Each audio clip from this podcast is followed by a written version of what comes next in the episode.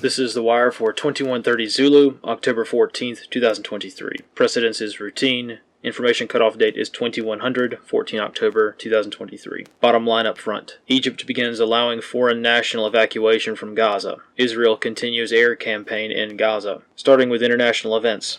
On the Middle Eastern front, Israel continues aerial bombing campaign of Gaza. Large-scale ground operation has not yet begun, and the United States has urged Israel to postpone the ground invasion as non-combatants largely have not yet been evacuated. Egypt begins allowing foreign nationals to exit Gaza via the Rafah border crossing. The United States continues deployment preparations for the evacuation of non-combatants in Gaza, though details are minimal at this stage. In Israel, the United States State Department begins the evacuation of non-essential U.S. personnel personnel from diplomatic posts. Correction to previous wire. Carrier Strike Group 2 is not yet in the Mediterranean Sea, only having departed Norfolk this morning after a delay. This battle group will likely be observed transiting Gibraltar in approximately 10 days. Carrier Strike Group 12 remains on station, Eastern Med. On the European front, demonstrations continue in support of Palestine in many major European cities, despite many nations declaring public support for Palestine to be illegal under recently passed terrorism laws. Russian diplomat Nikolai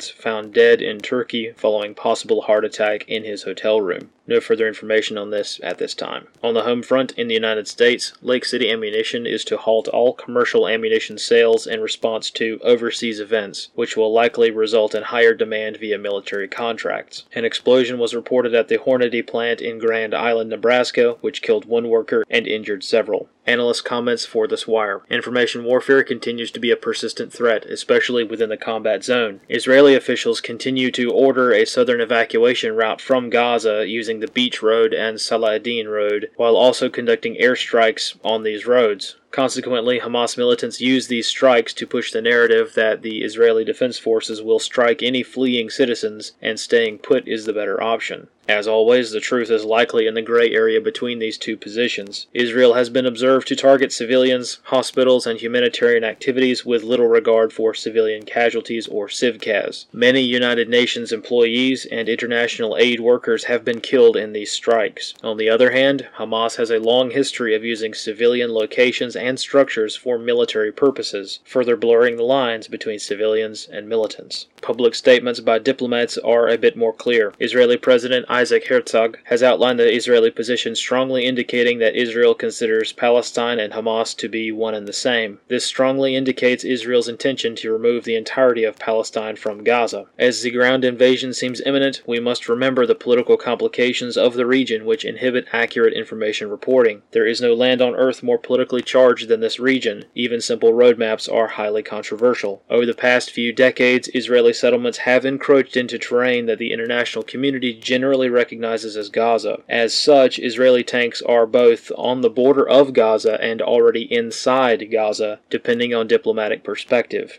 This creates challenges as to where combat actions are taking place, as both sides usually refer to the same location with two different names. This concludes The Wire for 2130 Zulu, October 14th, 2023.